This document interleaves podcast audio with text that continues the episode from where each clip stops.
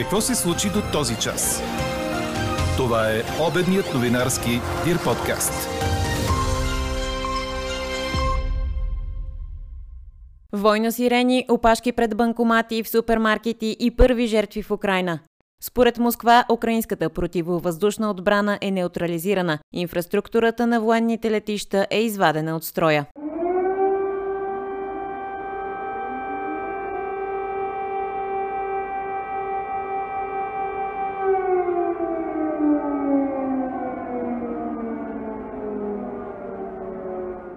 Президентът на Украина обяви, че къса дипломатическите си отношения с Русия и че Украина издава оръжие на всеки, който иска да защити украинската земя.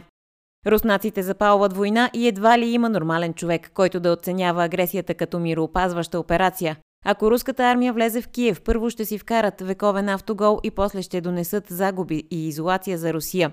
Европейският съюз може без руския петрол и газ, а руснаците ще трябва да разчитат на Китай, което ще ги направи зависими от китайската економика. Това е трета световна война, която Западът предизвестено ще загуби. Това са само част от знаковите коментари по днешния ни въпрос. Руската армия влиза в Донбас. Мислите ли, че ще стигне Киев? Кои други ваши коментари ни впечатлиха, чуйте в обедните подкаст новини. Говори Дирбеге. Добър ден, аз съм Елза Тодорова. Чуйте подкаст новините по обяд на 24 февруари. Облачността над западните райони ще намалява до незначителна, но в източната половина на страната ще бъде все още променлива. Там на отделни места са възможни слаби превалявания. В източна България ще духа до умерен вятър от север-североисток, според прогнозата на синоптика ни Иво Некитов. Дневните температури са от 5 до 11 градуса. Повече от 4000 българи искат да бъдат евакуирани от Украина, съобщи президентът Румен Радев след извънредна среща на Дундуков 2, където представители на държавните институции се събраха във връзка с военните действия в Украина. Предприяти са действия от страна на държавата, за да бъдат върнати са народниците ни в родината, допълни премиерът Кирил Петков. Изключително важно за нас съдбата на нашите сънародници в Украина. До момента, в хода на заседанието, броят на хората, които са заявили и искат евакуация, вече надхвърлят 4000. Обсъдихме възможните варианти на действие, всички ангажименти на съответните министерства, така че ние ще направим всичко възможно тези наши сънародници да бъдат евакуирани. Искам да се обърна към всички българи в Украина. Също така и към всички украински граждани, които желаят да потърсят съответно убежище в България, ние сме отворени, ще направим всичко възможно не само по един безопасен начин, те да бъдат транспортирани до България, но и тук да се окажат цялата необходима помощ. Българските институции работят рамо до рамо, всичките координирано, изготвяме ясни планове по очертаните така приоритети. Приоритет номер едно, разбира се, е извеждането на българите от Украина. С Министерството на транспорта организираме сухопътен транспорт, както и за приемане на хора от Украина в тези размери в момента от тези 4000 човека. Ще организираме с Министерството даже и на туризма бази, които да използваме и българските хотели, така че да може да приемаме този голям брой от хора. Едновременно с това работиме с МВР и ДАНС да организираме бързо обработване на данни на тези хора, така че да можем да ги приемем. Според президента Румен Радев към момента няма пряка военна заплаха за България. Както знаете, в ход е пълномащабна конвенционална операция на Руската федерация с всички възможни сили и средства, с нанасене на удари по критичната инфраструктура и важни военни обекти на територията на цяла Украина. Това е абсолютно недопустимо. В 21 век в Европа да летят стратегически бомбардировачи, ракети, въздушни и морски десантни с удари по суверенна държава. Категорично недопустима. Оценихме по данните на всички служби, че към момента няма пряка военна заплаха за сигурността на Република България. Но има редица рискове. Като цяло, ситуацията за сигурност и средата за сигурност в Европа и в глобален мащаб вече са тотално променени. Оценяваме в момента и правителството продължава да извършва разчети за рисковете, касаещи въздушните и морски пътища, енергийните трасета, цялата система на доставки, която касае цялото ни общество. Тези анализи ще продължат и днес, и утре с търсене на всички възможни варианти, така че да няма прекъсване в енергийните доставки на газ, особено важно на петрол, доставките на храни, доставките на всички стоки от първа необходимост, които жизнено ни касаят. Търсят се и се работи по всякакви альтернативни трасета и доставки. В ход са дейности, които да защитят България по отношение на киберсигурността. България няма да допусне и ще работи активно за своята защита в рамките на НАТО, изобщо в системата за национална и колективна сигурност. В ход вече са консултации в съюзен формат в рамките на НАТО. България продължава да участва във всички формати на Европейския съюз и на НАТО. Да търсим заедно колективен отговор на това грубо предизвикателство пред европейската сигурност и ще продължаваме да правим всичко възможно да гарантираме сигурността на българските граждани. Ще направим всичко възможно потенциалните рискове да не повлияят на българските домакинства, увери премиерът Кирил Петков. От към приоритетите за енергийна сигурност, ние от седмица и половина, откакто обявихме, се готвиме с най-различни планове, така че да имаме възможност да митигираме всичките рискове, които може да донесе съществуващата ситуация. И нека ясно да кажа от международен план. Осъждаме остро, остро действията на Руската федерация. Това е недопустимо и България ще бъде партньор, който може да се очаква, че ще говори с един глас с Европейския съюз и с НАТО. Аз днеска в 8 часа ще бъде в Бруксел и а, отговора на Европейския съюз ще бъде в един глас. Така че рамо до рамо всичките институции сме заедно, следиме ситуацията ежечасно и ще направим всичко възможно заедно рисковете, които са на база на тази ситуация да не, не повлияят на българските домакинства. Ще ви информираме своевременно за всичките действия, които правим. Външният министр Теодора Генчовска разпореди на дипломатите от мисиите на България в Полша, Румъния и Молдова да отидат на граничните пунктове и да оказват съдействие на сънародниците ни, които желаят да напуснат Украина. По информация на външното ни министерство, в някои райони там токът е спрян. Очаква се и мобилните оператори да преустановят работа. Днес Генчовска, заедно с първите дипломати от Литва, Латвия и Естония, трябваше да са в Украина, но посещението им е отменено. Преди началото на заседанието на Министерския съвет, премиерът Кирил Петков още веднъж успокои, че няма риск от директни военни действия на територията на България. Българското правителство остро осъжда агресията от Руската федерация към Украина. Тази агресия ние виждаме, че е непровокирана от украинската страна и това, че те го правят в такъв а, сериозен мащаб, за нас е недопустимо на територията на Европа такива действия да бъдат толерирани. Днес в 8 часа ще бъде в Бруксел. Ще говорим с всички европейски лидери за ответната реакция на Европейския съюз за тези агресивни действия на Руската федерация.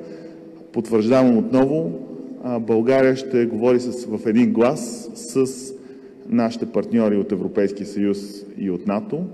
Единството ни дава силата. Така че това, което ще направим днес е да сме сигурни, че всички европейски държави имаме обща политика по тези теми.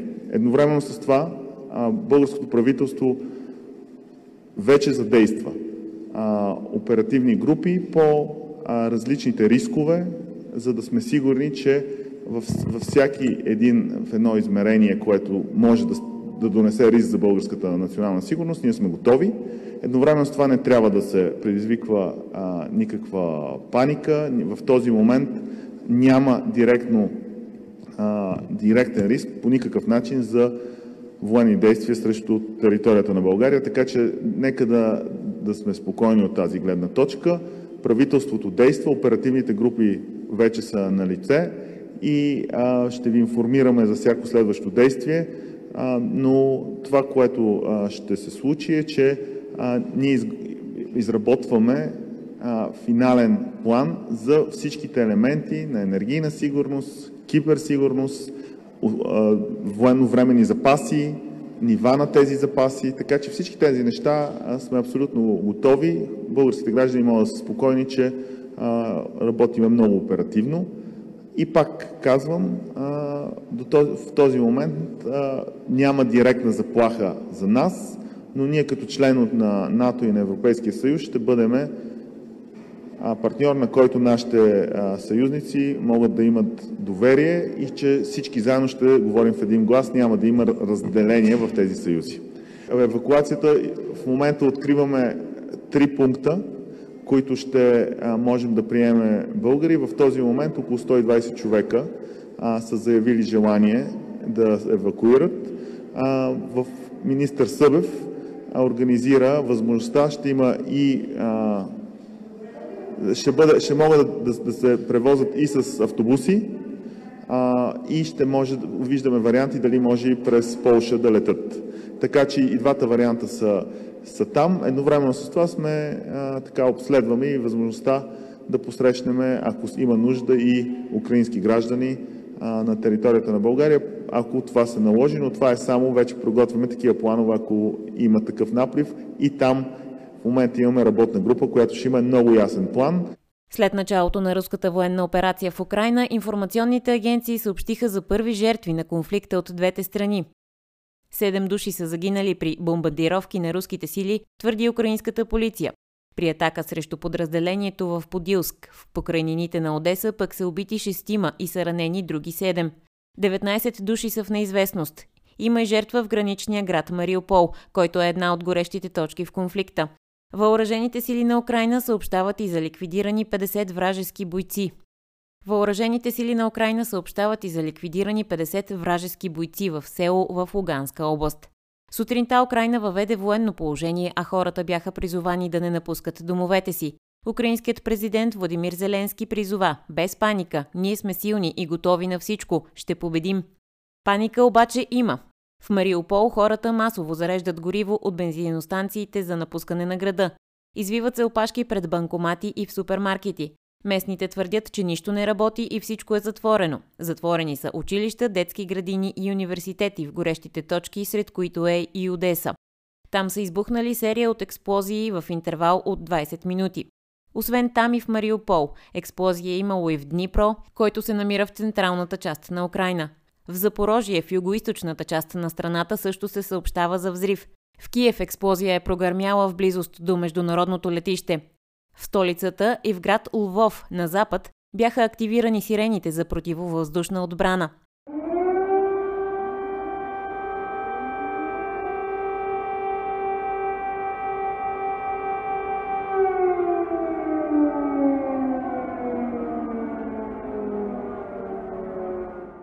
Взривове са разтърсили и Харков, вторият по големина град в северо Украина. В Краматорск, където се намира източната щаб-квартира на украинската армия, съобщават за поне две мощни експлозии. От военното ведомство в Москва подчертават, че не нанасят удари по украинските градове и гражданското население не е заплашено. Затова пък украинската противовъздушна отбрана била неутрализирана, инфраструктурата на военните летища извадена от строя, а украинските граничари не оказвали съпротива, според Руското военно министерство. Според украинските служби обаче въоръжените им сили и граничните служители отвръщат на огъня. Украинската държавна гранична служба съобщава, че страната е атакувана по границата от пет области. Руски войски са навлезли рано сутринта от страна на руската и беларуската граница, Осъществени са атаки на гранични подразделения и пунктове с артилерия, тежка техника и стрелкови оръжия от Луганска, Харковска и северните Сумска, Черниговска и Житомирска области. Появиха се и информации, които си противоречат. Според украинските въоръжени сили в Луганска област са свалени пет руски летателни апарата и един хеликоптер. Руските военни обаче отричат. Украински изтребител Су-27 е навлязал във въздушното пространство на Румъния и е бил приземен принудително, а пилотът арестуван. След като въздушното пространство над Украина беше затворено, от ръководството на въздушното движение у нас съобщиха, че имат готовност да обслужат повишения въздушен трафик над България. Междувременно, буквално преди минути в телевизионно обращение, президентът на Украина обяви, че къса дипломатическите си отношения с Русия и че Украина издава оръжие на всеки, който иска да защити украинската земя. Президентът освен това е заповядал на армията да нанася, цитирам, максимални загуби на руските войски. Уважаємо граждані України, шановні наші, міцні громадяни України, у кого є родичі в Росії, впевнений є, у кого є друзі. журналісти, хто знає блогерів, тощо, будь ласка, звертайтесь до них. Вони повинні постійно говорити про це. Тоді Росія буде знати правду. Це дуже важливо. Дякую вам. Ми будемо детально виходити е, щогодинно, розмовляти з вами, розмовляти з нашим населенням, суспільством. А з цього моменту це вже наша вся багатомільйонна армія. Слава Україні! Очаквано Западът остро осъди нахуването в Украина. Това са най-мрачните моменти в моя мандат като генерален секретар на Обединените нации, призна Антонио Гутериш на извънредното заседание на съвета за сигурност на ОНЕ. Американският президент Джо Байден ще направи обращение към нацията, за да очертая последствията, които ще понесе Русия. По-рано той е уверил украинския си колега в своята подкрепа. Съюзниците на НАТО се събират за да обсъдят отговора на руските агресивни действия. Европа обеща още санкции, а вече и президентът Путин е в санкционния списък на Евросъюза. Пекин от своя страна призова страните в конфликта да проявят сдържаност и отхвърли определянето на чуждестранни журналисти на действията на Русия като инвазия. Според китайското външно министерство някои страни вървят по стъпките на САЩ в разпалване на конфликта. Какво още очакваме да се случи днес? В пленарната зала депутатите продължават работа по второто четене на държавния бюджет. Късно с нощи, заради липса на кворум, работата по законопроекта беше прекратена. В спорна точка за депутатите днес се превърна бюджетът за съдебната власт. В залата присъства и ресорният министр Надежда Йорданова. След като приключат с окончателното гласуване на бюджетната рамка за тази година, в дневния ред на депутатите е първо четене на промените в закона за училищното и предучилищното образование. Четете още в Дирбеге. Една от великите личности на българския спорт си отиде на 80 годишна възраст.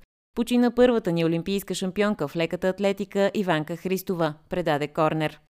Участничка на 4 олимпиади и 10-та и 6-та в тласкането на гюле в Токио 1964 и Мексико 1968. Завоюва и бронз в Мюнхен през 72 и златото в Монреал през 76-та. Същата година е определена и за спортист номер едно на България в много сериозна конкуренция. Тя е известна и с това, че е световна рекордьорка по поставени национални рекорди – общо 61.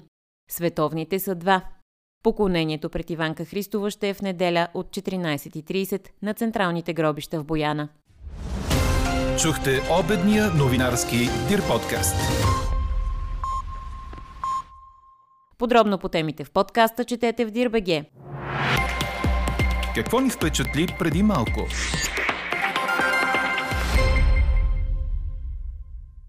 Водещият на преди обед по BTV Александър Кадиев се извини за нецензурните си думи, които вчера се чуха в ефир, докато мислеше, че е със спрян микрофон.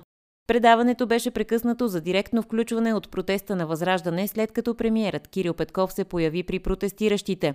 Докато той се опитваше да вземе думата на фона на освирквания и викове, Александър Кадиев се чуда казва, цитирам, «Айде бе, господин Петков, говорете нещо последвано от нецензурни думи, при което екипът на телевизията се усети да спре микрофона му. Въпреки това в ефир се чуи рогатня. В Инстаграм водещият написа «Искам да се извиня за емоционалния си и недопустим изблик в ефира на преди обед.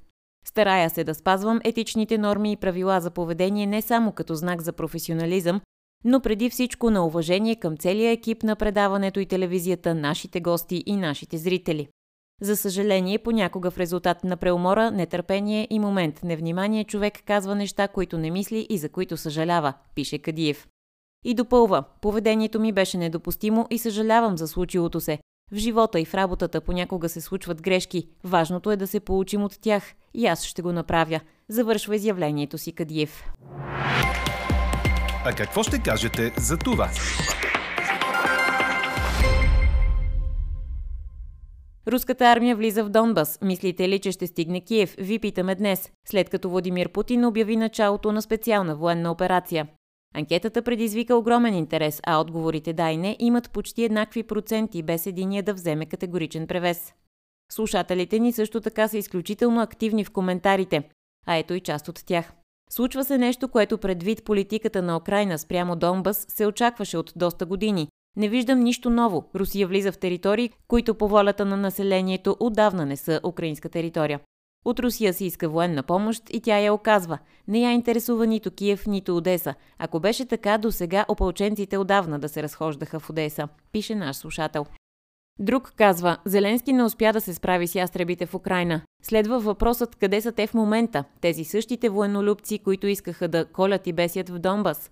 Дали вече са в Полша или са още по-далеч. Реално и Съединените щати и Русия постигнаха своето.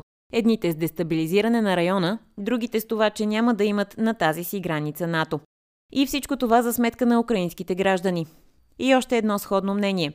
Русия дълго търпя, даден бе достатъчен срок от 8 години. На аргументите на Русия НАТО да спре да се разширява на изток бе отговорено надменно и с неразбиране. Слушателят ни Димитър Пешев пък споделя, че тази сутрин е чул интервю с украински граждани, които са очудени защо подкрепящите ги страни не изпращат военни в Украина.